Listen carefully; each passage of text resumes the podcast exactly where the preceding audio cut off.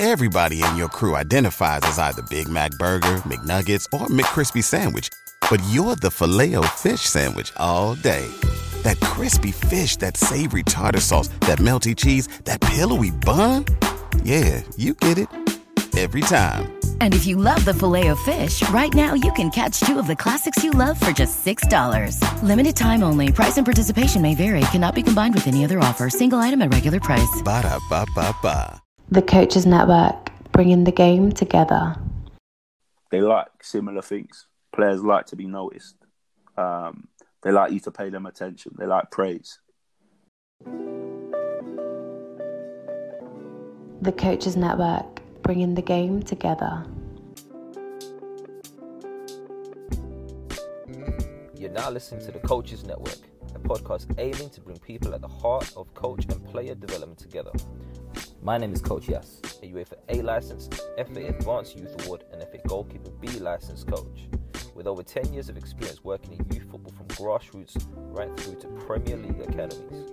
I'm currently operating as an affiliate tutor for the FA alongside working towards a master's in performance football coaching. Today I'm going to be joined by my co-host and the Coaches Network analysis specialist, Coach Ben. Ben is a UEFA A licensed coach who holds an FA Youth Award and a Masters in Sports Coaching, with 10 years of experience including working across the male and female youth development pathways, alongside a vast experience on individual, player and team performance analysis. And as part of our Insight series, we'll be joined by a range of individuals working across multiple disciplines within the coaching world in order to explore their journeys and dig deeper into their experiences so that we can leave you with some golden nuggets to help you reach your full potential. Welcome back to another episode of the Coaches Network, guys. My name's Coach Yas, and today I'm joined by my co-host Ben. What's happening, Ben? You good, yeah? Very good. Ready for an insightful chat. Brilliant. And today we're joined by a very special guest, performance coach and youth development phase coach at Reading Football Club, Rhys Denton. How's it going, Rhys? Yeah, all good, all good. Nice to be on the Reece, chat what- with you guys. Likewise. Um, Rhys, I'm not going to waste any time. I'm going to get straight into it, man. You want to let the listeners a bit about your journey and where it started? Yeah, um, I guess I finished playing at a relatively young age, um, and coaching had sort of always interested interested me.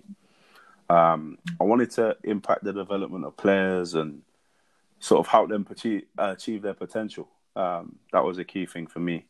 Um, with that in mind, I just sort of tried to become probably the most qualified coach that I could be. Um, I did my youth mods and UEFA B, um, and then sort of set about trying to find myself a club like like an academy team.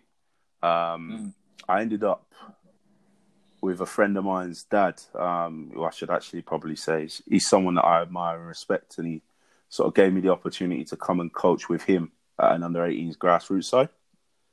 Um, that that's where I sort of um, worked with them, and he gave me the opportunity to work with these young players, and it sort of started from there for me. Really, um, I was determined to get into a professional environment. Um, by that time, I was sort of doing my own individual coaching um, and sort of working with clients and supporting them towards their goals back at their pro clubs. Um, for me, it was something that I didn't envision doing initially, but as I started doing it, it it sort of picked up and became something that I wanted to do uh, more often. I wanted to find more opportunities to do it. Um, it sort of strengthened my opportunity to go into an academy environment as well, as I was sort of working with players who had graduated through academies or were leading performers in certain academies. Um, so it stood me in good stead, and I ended up at Bristol City at the start of that sort of my uh, second season in coaching. Right, just you know, just to kind of take you back there, you talked about the, you know, when you finished your playing uh, career, I guess. What, what, where did that take you to? What's the, what level did you play, and what were the kind of steps that you kind of led you into the coaching side of things? You know, Um, I was sort of I was an academy player when I was younger. Um, didn't make it into my scholarship year, unfortunately. you had Um, academies back in your day. Yeah. Oh wow. Oh wow. I'm not, I don't know how old Ben's uh, Ben sort of let you know I am, but you know, I'm I'm, just about young enough to be be an academy uh, uh, player. Um, sort of ended up going to going down sort of the non-league route as a young player. um, got to around the age of 24 and just decided that coaching was probably the route that I wanted to take and wanted to focus on. Um, and that was sort of how it, how I sort of went about it. After that, I just put all my effort and energy into coaching. Sure, just in terms of that, in terms of qualification wise, and where did that journey start from you? How did you get? When did you start climbing onto the coaching ladder in that respect? Um, naturally, being at a football and education course, I was quite lucky to be put through my level one and two there. So I sort of had my level one and two at, quite, at a really young age, sort of 17, 18. I had my level two. Um, when I went to university, I picked up a few of my youth mods. Um, and then by the time I finished playing at sort of 24, it meant that then I could uh, progress and sort of really focus and go and do my UEFA B, which obviously stands you in good stead to get into an academy side. Definitely. Yeah, you touched there, obviously getting your UEFA B. Um, age, age 24, yeah? I think I was about 25 once I completed the course, but yeah, roughly. Okay, so 25 years ago then. Um, but you've gone, you've gone on to get UEFA B. Yeah. Um, where did the journey go from there? Because you know UEFA B is, you know, certainly in your time was obviously a sought after qualification, quite a difficult one to get on. Yeah. Um, you know, moving, transitioning from playing to now going into coaching. What was the push that made you think, right, I want to go and do my UEFA B? Um, I think just just the fact that I wanted to wanted to work with more talented players. I saw it as a good opportunity to go on and learn the coaching side to it. I think there are two sides to football. You can gain a lot of experience through playing, um, and a lot of experience through being in professional environments. But the actual sort of uh, theoretical side to coaching, um, it's important to sort of have that knowledge and understanding if you're going to be impactful in those environments and sort of be the best coach that you can for these young kids. Um, mm. So for me, I guess I just saw it as an important part to make sure that I was qualified to do the job that I wanted to do, not just experienced. Okay. And did you manage to complete at UEFA? Sorry, Ben. Did you manage to complete that UEFA B before you, uh, I guess, joined Bristol City? Yeah, yeah. Um, I had my B license for a few months before I went to Bristol, um, and then sort of it was a case of finishing and completing my youth mods as well there, and then yeah. Okay, and with your initial experience in there, um, you talked about that need to obviously work with you know better players and whatnot. What was your sort of like initial reaction of then being within an academy setup, coaching wise? Um, I guess it was just it was strange being on the other side of it, um, mm. and sort of being in an environment where you're able to impact the players. Um, I was used to just sort of turning up and training, and there wasn't much thought into the processes or the people behind, like what you're doing and why you're doing it. Um, I guess it was good to see the standard of players and how they've improved but it was also good to sort of understand um, the things that had changed, the things that were different um, uh, compared to when I was quite young. Uh, how much attention, how much detail is involved in sort of ensuring that you're doing the best things for these young players. Mm. And um, before that, uh, did you start the then the one to one sort of performance uh, coaching before entering into Bristol? Yeah, so I'd already been doing that. I've been doing that for uh, maybe yeah three four months before I'd gone into Bristol City. Um, I'd been working with uh, younger players and and sort of players who were professionals trying to get into clubs and and sort of supporting them through their pre-season. Um, so I'd been doing quite a bit of that um, before I'd gone in. So it was again it stood me in good stead because sort of the standard that you have to be up to to sort of cater to those players um, and put on meaningful sessions for them. Um, it really helped me think about how I could be a better coach before I necessarily needed to, if you get what I mean. Mm. Yeah, yeah, it seems like um, you know, having that sort of uh, variability there, like you, you weren't necessarily just going into the environment with a blank canvas. That you kind of had an idea of what the potential end product can look like working with such like huge range of players uh, um, doing your one to one sessions and and whatnot. Yeah. Um, so from Bristol, where did your journey go? Um, I worked at Bristol City for about 14 months and then I moved on to Reading. Um, continued doing my performance coaching stuff um, alongside it. Um, but yeah, I moved on to Reading where I've been sort of working in a YDP phase there for the last uh, three seasons. And obviously, uh, with no disrespect, obviously to Bristol, um, is is a bit of a jump in terms of um, the sort of facilities, um, the standard of players that you're working with, the contact time that you have. Um, was there any sort of um, consider- considerable differences you've seen in the way that you had to coach these players in comparison to how you coached in Bristol? I think that it's contextual. So I think that there are certain things that you'll find in one environment that other environments might lack, or there might be certain strengths in the environment in Bristol, for example, that um, Reading will have completely different strengths. And I think it was just a variance as opposed to necessarily um, one being much stronger than the other. Um, I think that the biggest thing for me was adapting to a different environment and a different way of doing things. Um, as you, as we all know, uh, different different uh, environments and different coaching settings, they expect different things from their players. There are different. There's almost a different way to develop that individual, and adapting to that, I think, was the biggest change um, from moving over from Bristol over to Reading, and sort of focusing on you're dealing with players who are from a different background necessarily. They've got different things going for them. Um, uh, they might have they might it was definitely larger groups. Uh, we have larger groups over at Reading than we did at Bristol City. Um, so there are many more individuals for you to sort of get to know and sort of understand what they need in order to develop and sort of where they're going with their journey as well. Just on uh, these, sorry, Ben. Yeah, go on.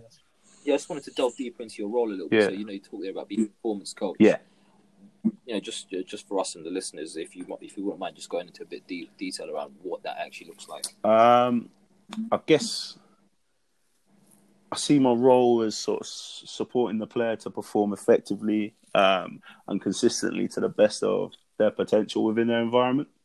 So, um, in essence, if if you're working with me, uh, with all the players I work with, we practice, uh, we prepare, and then we perform. So that would be the process that we go through. Um, the role enables me to really get to know players as well uh, on a more personal level than perhaps you would as a team coach. Um, it sort of gives me the opportunity to give my all to the player, and in building that type of relationship, it can be a crucial bridge when you're helping them get to the next steps of their career. Um, I guess it's an opportunity to work with young players and sort of support them in terms of what they need individually and what they need personally to reach that next contract, to get to the next level of their development, to go from uh, under 18s into the into the under 23s, or to go from an under 16s to a scholarship, or to go from uh, the PDP phase into the pro game. As such. And in, just in terms of that, obviously, you know, you know, by the by the sounds of it, a lot of your role is more supporting them and really developing deeper relationships with the players. What would you say are some of the fundamental elements to, I guess, achieving that? Um, I guess for me, when I sort of look at my own philosophy and working with the players, um, there's an openness, um, and I like to be open when it comes to, uh, to their development. Um, I want the players to be able to see the picture and sort of know what it takes for them to reach their dreams. Um, I want players to understand how hard they have to work to get there and sort of what's involved within that work. Um. The detail that I provide players with on or off field, for me, it's got to be to a level that we're looking to reach potential week by week, but in a measured process. Um, I guess my aim is to create players capable and that ultimately I want them to make the best decisions within their performance.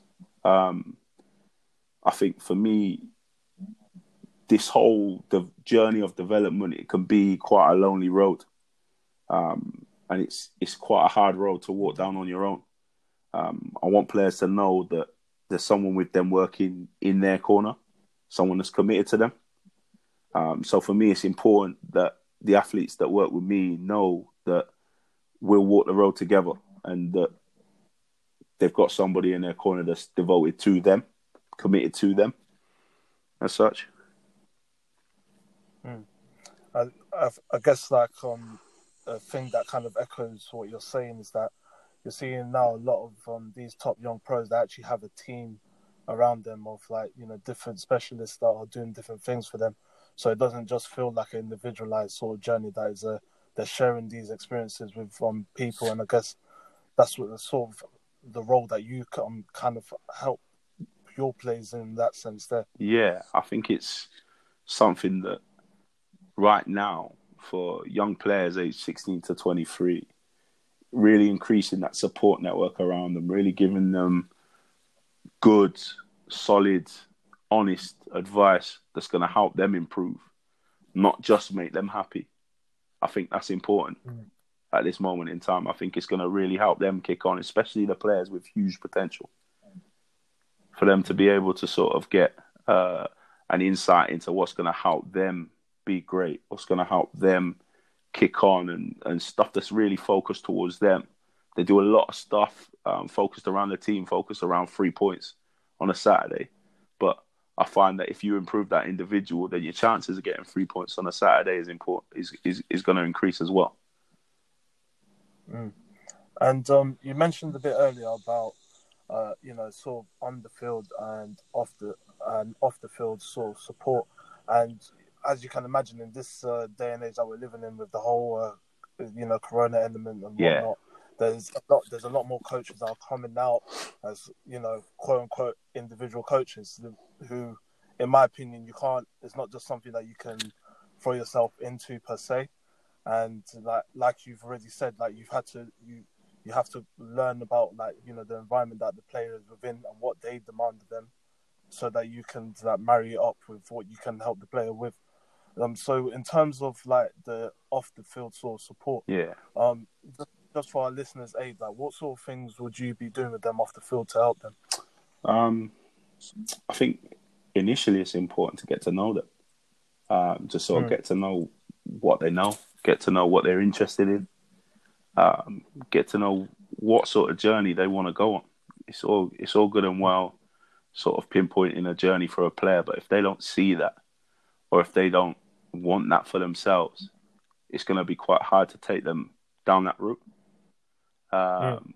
I think that a lot of the off-field stuff, um, the stuff that away from the pitch or away from sort of uh, gym stuff, is more to do with their mentality, more to do with sort of their lifestyle habits and, and making sure that they're uh, living in a performance conducive way.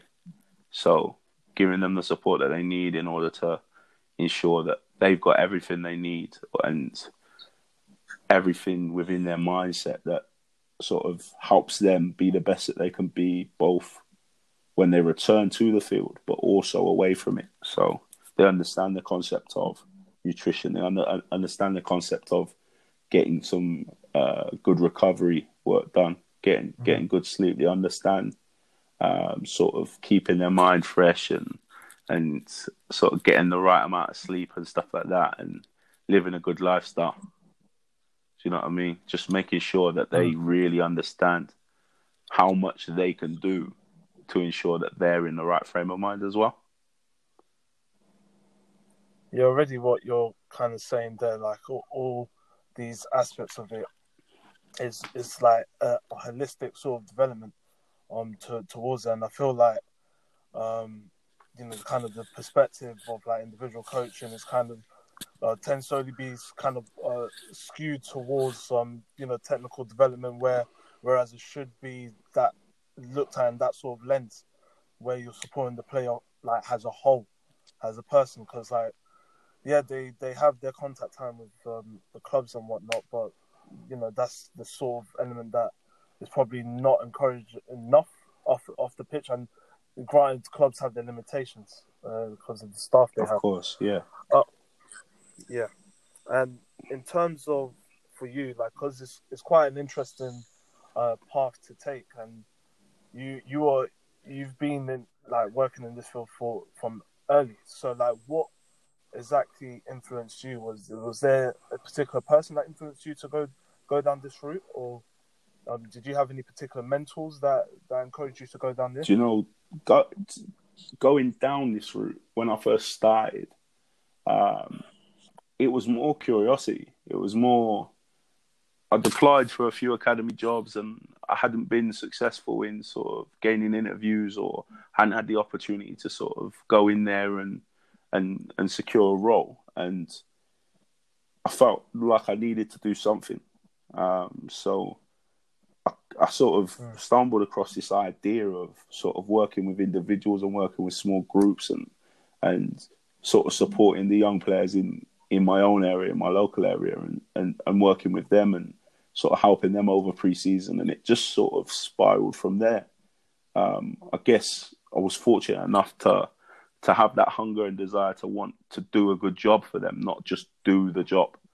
Um, and it sort of helped me along along that road that as I as I kept doing more, as I kept sort of putting out more information about what I was doing, um, the quality in those who who came um, to sort of do sessions, it it grew, and that really helped me as well.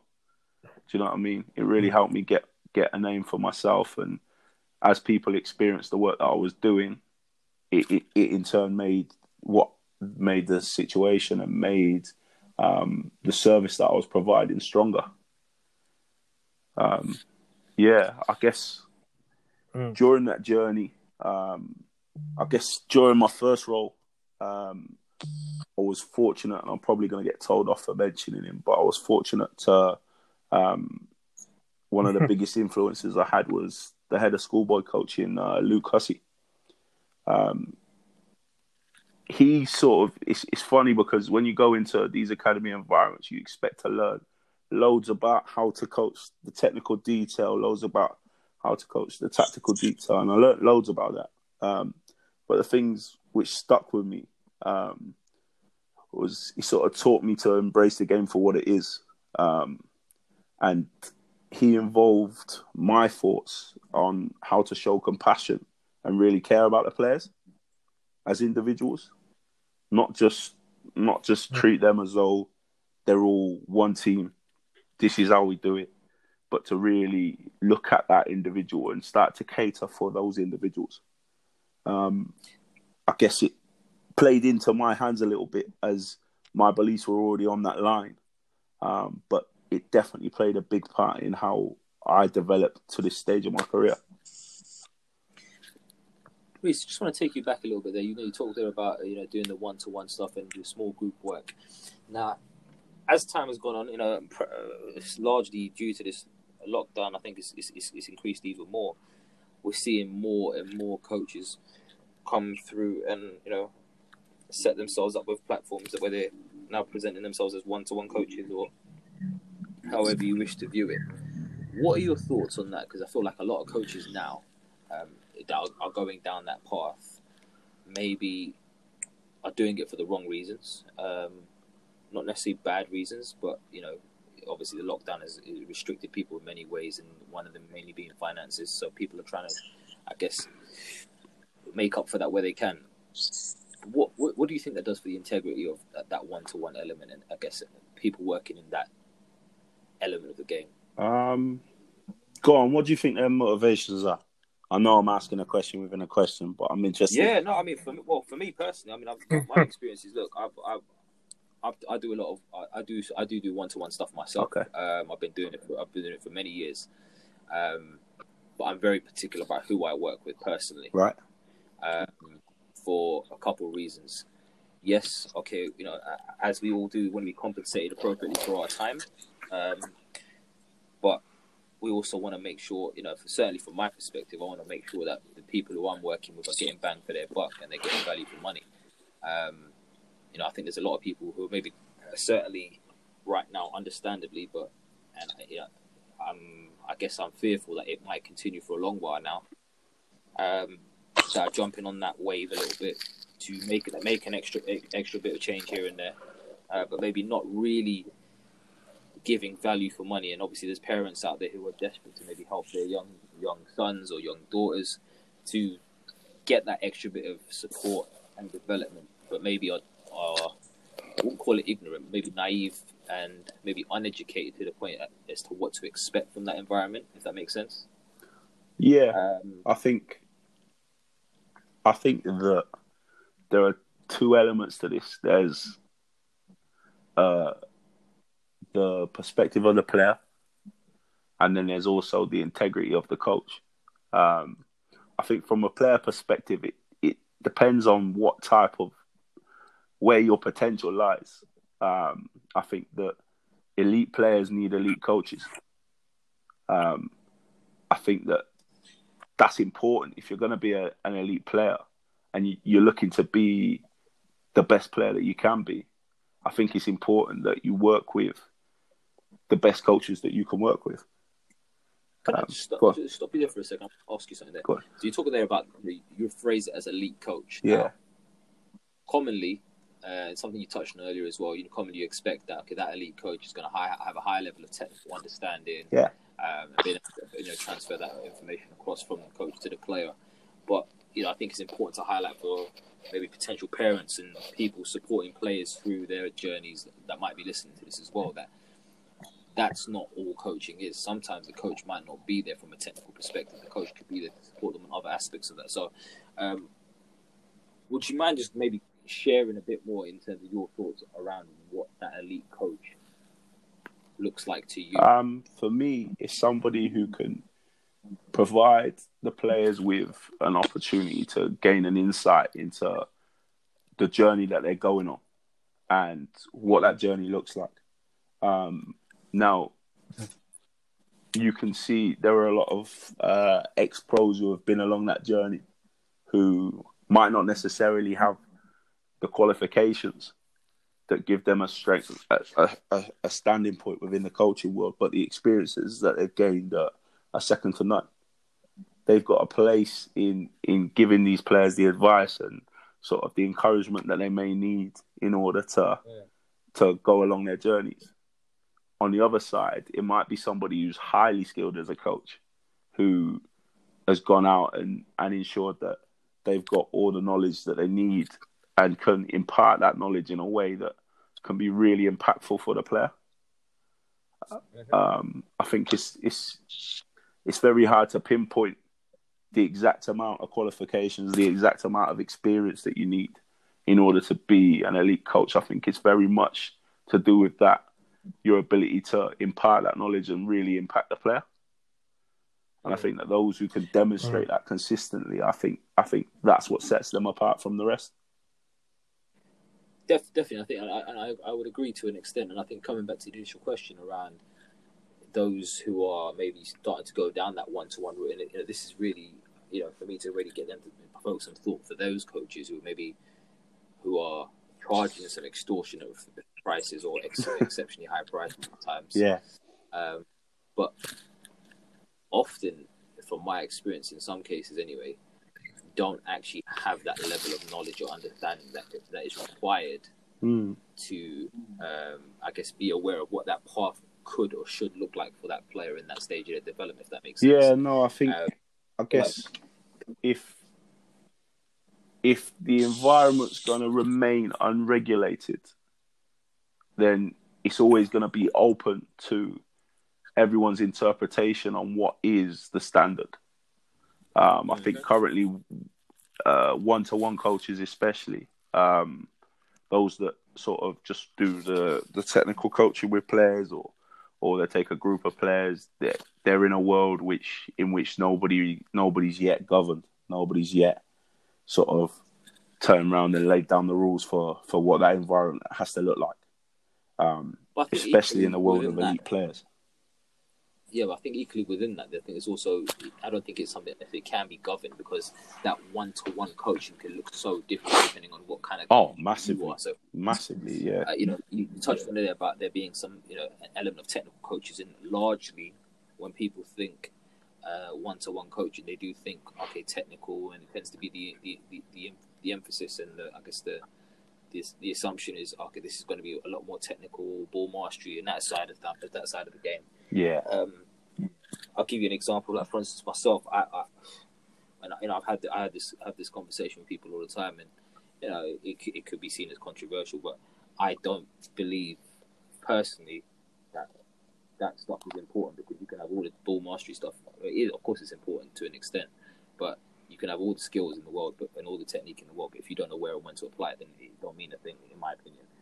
Um, so I when I do my when I do when I do a lot of my I guess one to one stuff, then I guess small group work is much more around decision making element. So, for instance, and I think this is why I say this is because it's important for players to understand, and maybe people listening in on this, that if they're going to recommend players to go for one to one sessions and stuff like that, it's also important to re- remember who they're going to recommend these players to and for what reason. So, for instance, they might come to Ben and Ben might have a certain specialty that he works on. They might come to you and pick up something different from you and then pick up something different from me as an example. And then I guess look for a way to blend and marry all that up together.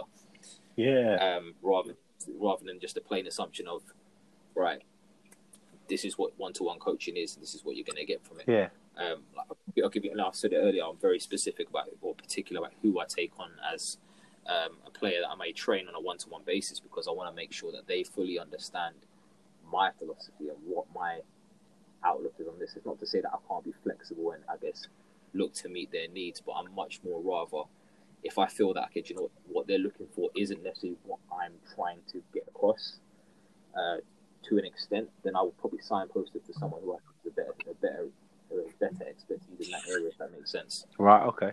Yeah. No, I think it's Um, important to if if you're gonna be a specialist coach coach, and for me, um, the sort of work that I do in performance coaching, for me, that's a specialist role. It's a specialist position. It's important that you've got expertise. Um, it's important that you, if you, if there is a gap in knowledge, that you're filling it. It's important that uh, you go and meet with people who are who are experts. You go and gain that knowledge from people who have the knowledge of a higher degree or have the knowledge of working with those elite performers and I think that in turn qualifies you to to then go out and practice in in a different at a different level. Um, it qualifies you to then then be able to impart your knowledge on those who are trying to be the elite, um, because you've done your due, due diligence. You've uh, I, I like to call it going up into the mountains and sort of speaking to the gurus. Um, you've done that that bit of due diligence that you sort of qualifies you to then go on and impart knowledge.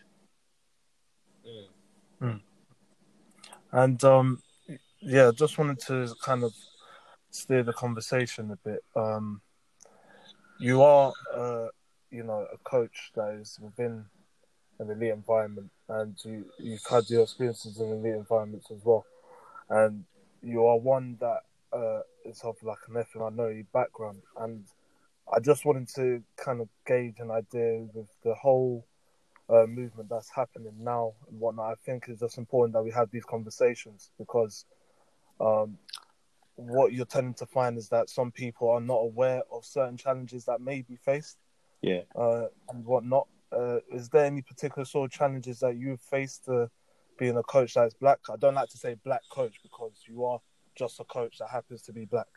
So, like, um, Yeah. with that, with that, is there like any sort of challenges that you face in terms of like the way you're perceived as a person in those sort of environments? Do you know, um, knowing that I was coming on here, I sort of took some time to think about this sort of stuff. Um, I think that it's a subject that over lockdown I've sort of been forced to consider in a bit of a different light. Um, I think that to try and pretend that it doesn't exist or that I probably haven't fell foul to it, I think I'd be be being a bit naive. Um, I guess me myself, I see myself as having pure intentions, and sort of rightly or wrongly, those who know me well will know that I don't look for color in pursuit of my objectives. So I'm pragmatic pragmatic enough to sort of consider who a person is and what they can do, as opposed to what a person looks like and what they can't do. If you get what I mean. Um, for me, those are the basic standards that I expect from people who employ me. Um, and I sort of hope that that's been the case. Um, I think that when it comes to being a black coach, um, I think it's important that the opportunities that we get are the same as other coaches. Um, I see the sort of the roles that people are now earmarking, earmarking and sort of um, biggering up as progress. And I'm not as easy with the idea of taking a role specifically designed for a BAME candidate. For mm. me, it sort of seems as though it's more of a trial run or a role to say that you were given the opportunity for a period of time. Um, it's imp- for me, it's really important um, that we give coaches the opportunity to prove their competence all on the same level for the same jobs. Um, mm. I think until we find a place where, until we find ourselves in a place where employers on a wide scale are hiring the best person for that job, um, in terms of the role and the players, and not just someone they know or someone who's going to fit the status quo or someone who's going to be a big name. Um, then that's when the game will grow. Um, for mm. me, those people who who are going to be the best people for that role, um, that's when we're going to start to see great work done on a wider scale in, in, in the English game. Like, I think that's just, important. Just you know, let's be honest. Look, that's a great way to look at things. Mm. Um, I, I totally agree. That's how you know that it should be. Uh, you know, correct me if I'm wrong, but essentially you're saying it should be given on merit of uh, of effectiveness and ability to do the job rather than anything else. Massively. Reality is though that's not that's not what we're facing, is it? Oh no, oh no, and I think that's um, I think that what you what you're saying there is it's important, but we're now highlighting it. Three or four years ago, when when I just started out coaching, it wasn't highlighted in the same way that it's highlighted now we're all mm. conscious of it. It's something that, as long as we speak is about it, something that we're now conscious of, or is it, is it something that just being is, is now being spoken about? More? I think it's something that we're conscious of. Um, I think it's something that if you asked people um, about whether they go and work at certain clubs or whether they go and work in certain environments, there'd be environments that uh, certain cultures would be happy to go and work into there'd be other environments where where certain coaches would perhaps have a look at and say, "Oh, I'm not sure if I want to go and work in there, or if I even want to give it a go, because I don't think I'll be employed." Um, I think that the fact that we're talking about it in the way that we are, and the fact that we're not going to stop talking about it, I think that that's the most important thing in this process. I think that gives us the scope to get to the sort of place that I'm talking about. Um, I think that it's important that we get that we look at what we want to achieve from this, and and focus on making progress towards that, as opposed to just pointing the finger. I want to make sure that we get somewhere. I want to make sure that the best people and the best black coaches get the jobs that they deserve mm. amongst everyone. Go on and I don't want I don't want to take too much away from what you're saying, but how, you know, I just wanted I was wondering if you could speak to how important it is because it, it is, I believe, a case where because these initiatives are out, and over the years, you know, I've I've, I've been I've been yeah. uh, involved in some of these initiatives, and I've also experienced other coaches who have been involved or have experienced or have expressed their frustrations and grievances of these situations. Yeah. How you know, I just want you to speak to how important it is still for coaches of any ethnic background to maintain the fact that they still need to be working hard. They still need to go out there and try and get those qualifications, and not not just be expected to give them the opportunity. Because you know uh, that that's that's that's another that's another element to this. You know, there's a lot of uh, I guess shouts from particularly those that are in the game that there is an element you know, that, screams of positive discrimination because of all these initiatives are out there, rather than looking at the fact that these initiatives are there to kind of help support uh, that push towards, I guess, equality and inclusive environments, rather than you know, and I touched on there. You don't want to be, you know, you'd never want to be given the job as a token gesture. Um, you never want to be given the job because you know they have to tick a box or because the quota says they need to interview a BAME candidate or anything like that. Ultimately, you want to be given a job because you believe you're good enough to do the job, and that person who's going to employ you also believes that too. Um, but I think a lot of people overlook that sometimes, specifically for the BAME community, and, it does, and, I, and I have experienced this myself in conversations I've had with other people that they almost neglect the fact that you still need to go out there and you still need to work hard to get your qualification. You still need to get some experience because at the end of the day, you can have all the qualifications, but you, you still need to have some sort of relevant experience or be able to, uh, I guess, develop your brand in a way where, I, similar to what you've done, really. You know, you've you've you've, you've gone down this route of being, being a performance coach and working in a more specialized context. That is the thing that's almost set you apart, and I, I guess got you to where it's got you to an extent. Yeah. Um, I think you know. I think it's important to, alongside this journey, it's important to be involved in trying to be the best person that you can be. Um, I think that is something that stood me in good stead um, in terms of getting the roles that I have done, in terms of doing the work that I have done. My my obsession to get the qualifications so that when I sit in front of somebody, they can't turn me away because I'm not qualified enough. Um, yeah. If I'm not going to get a job, for me now personally, I'd like to think it's because somebody's better than me. Um, and I then in turn have to look at have to look at the way in which I can apply myself and I can be better. Now, that's that's to exist in a world where we don't feel that this profiling is happening. We don't feel that these opportunities aren't being given up. Um, for me, I try my hardest to ensure that there is no excuse not to employ me, other than mm. hey, we found somebody who is a better fit for the role, who is the best person for that job. Um, I, I, I ensure I go out my way to get the experiences that I need to go to go and get the qualifications that I need to go and get an understanding of uh, the different aspects of the game.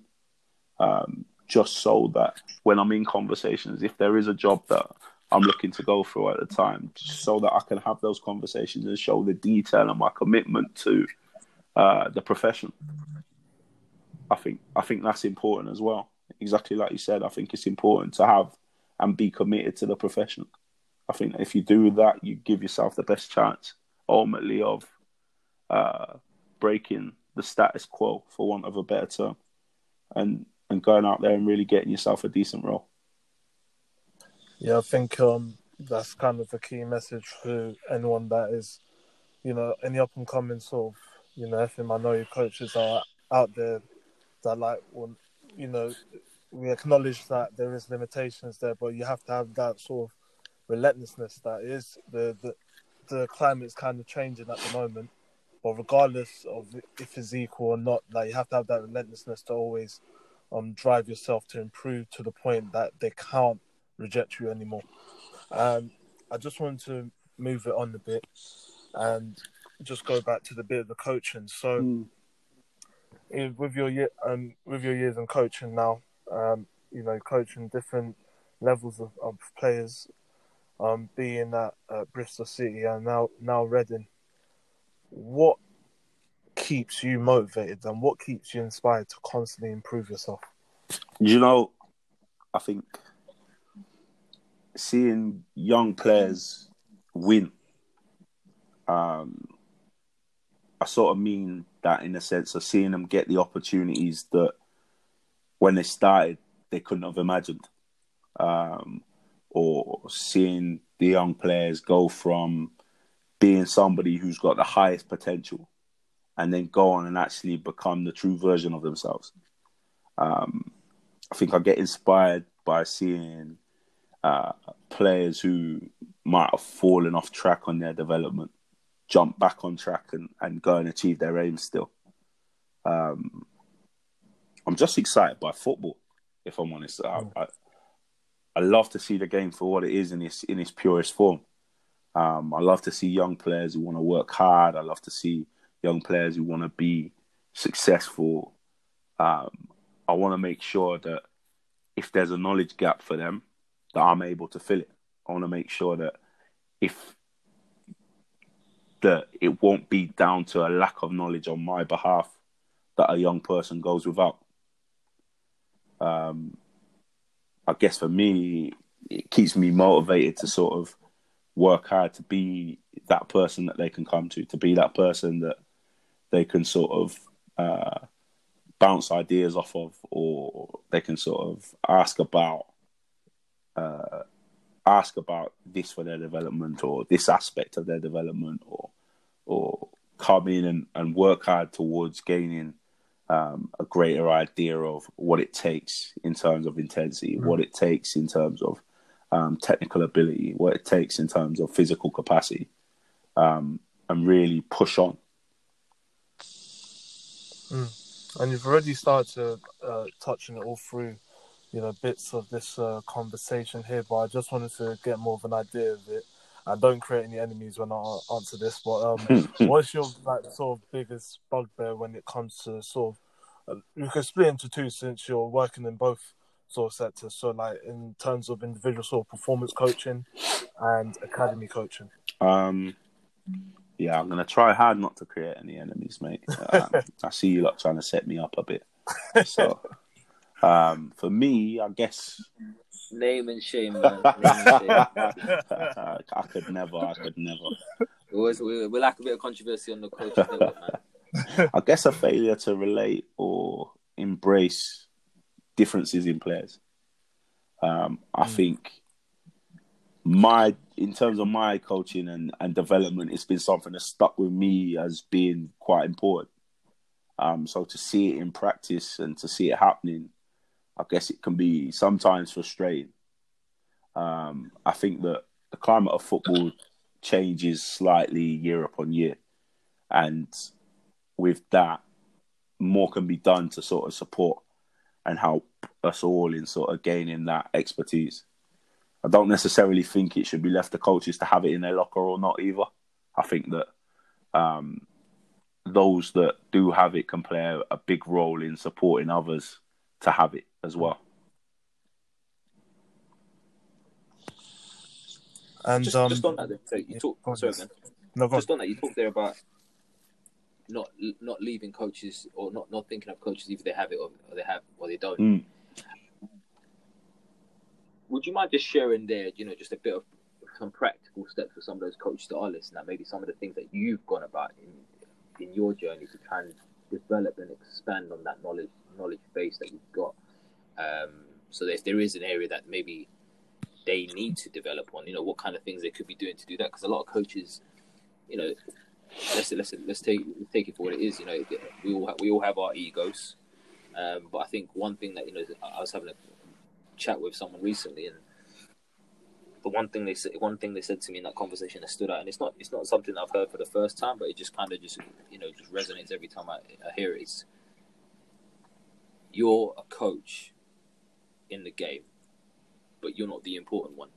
The player is. So it can't be about you. It's got to be about them.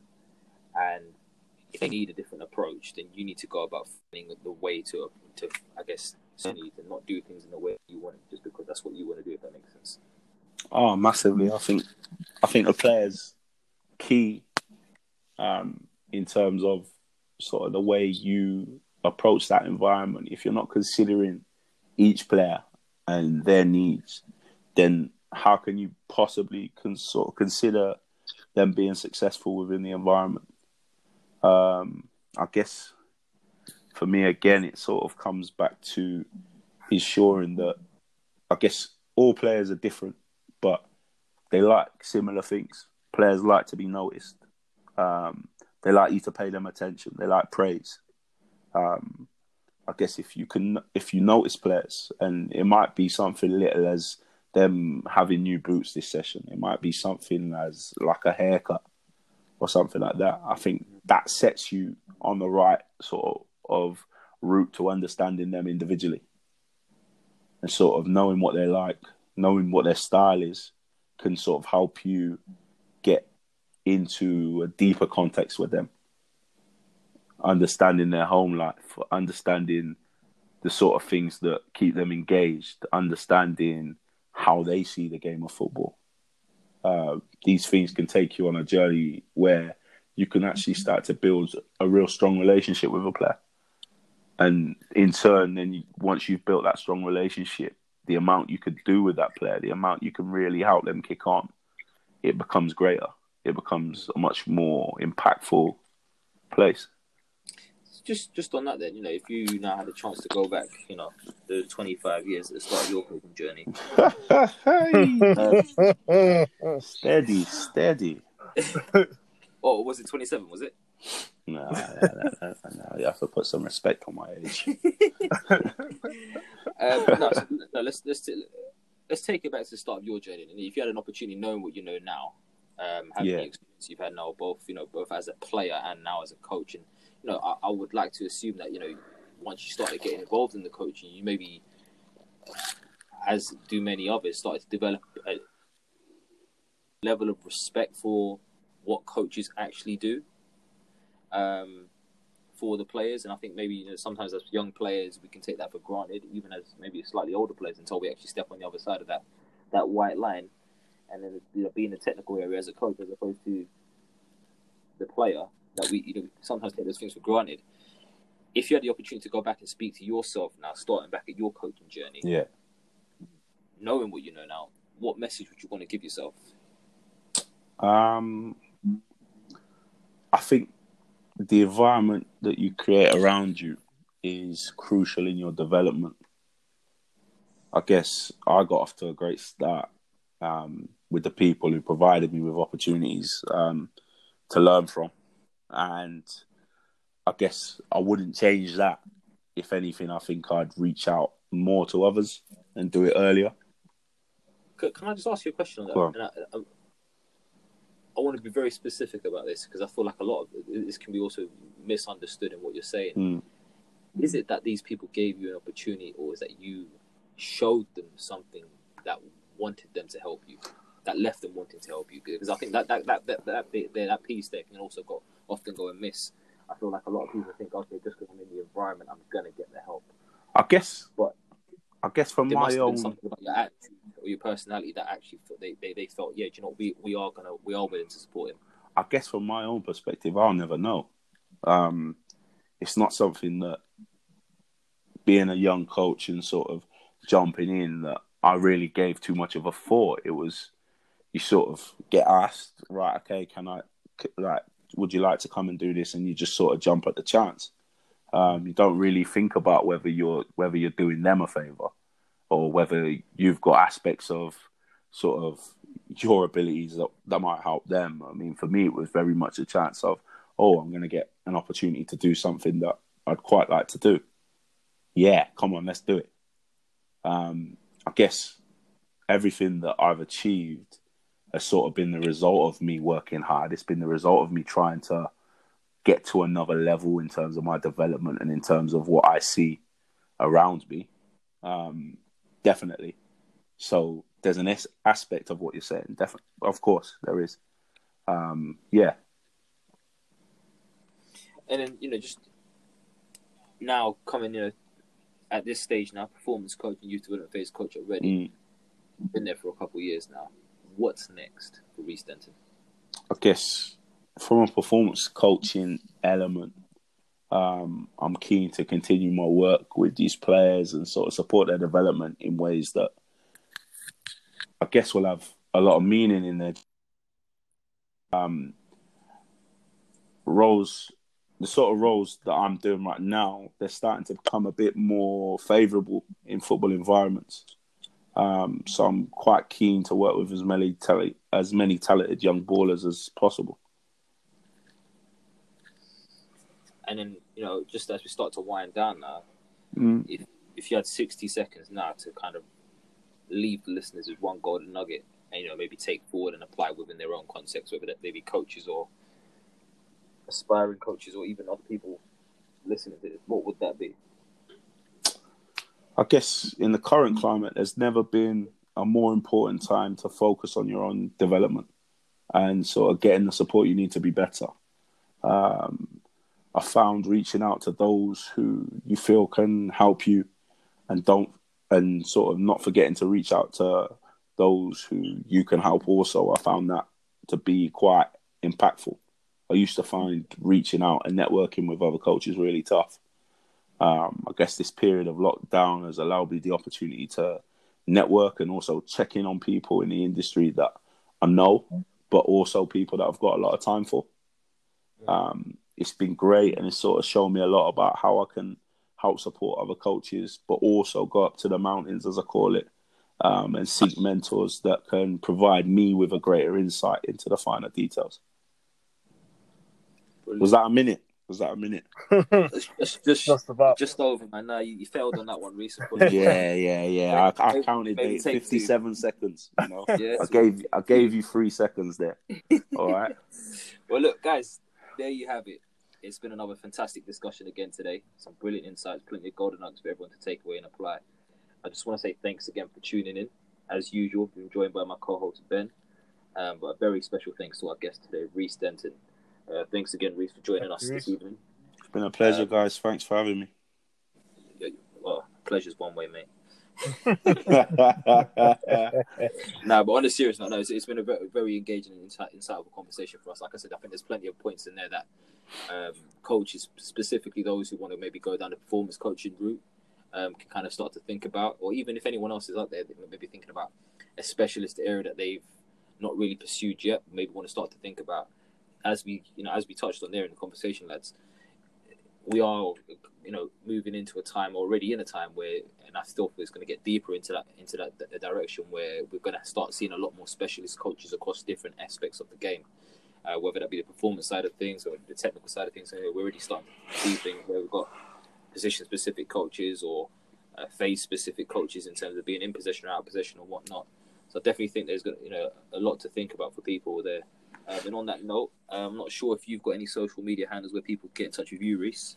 Yeah, you can uh, find me on Instagram on uh, Coach Dents UK. Well, there you have it, guys. Another edition of the Coaches Network Insight Series, where we sit down with experienced individuals across the multiple disciplines within the coaching world, hoping to explore their journeys and key insights in order to package away some golden nuggets that you can apply to help you reach your full potential. I've no doubt that you've enjoyed today's episode as much as we have, but I just want to say thanks again for tuning in. The support is much appreciated. Please do get in touch with us and today's guests. Let us know where you're listening from to share your thoughts, views, and key takeaways from today's show, along with any suggestions you may have for guests or future topics on the show that you'd like to hear discussed. Ultimately, guys, the show is about yourselves, the content is for you, and we just want to continue to create that great content. On that note, get in touch with us on Instagram at the Coaches Network and on Twitter at the Coaches Net. And if you want to touch base with Coach Ben, he's available on Instagram and Twitter at FocusBXN. Lastly, guys, keep an eye on our socials for the latest updates and announcements for upcoming guests and discussion topics with the panel. And until next time, guys, take care. The Coaches Network, bringing the game together.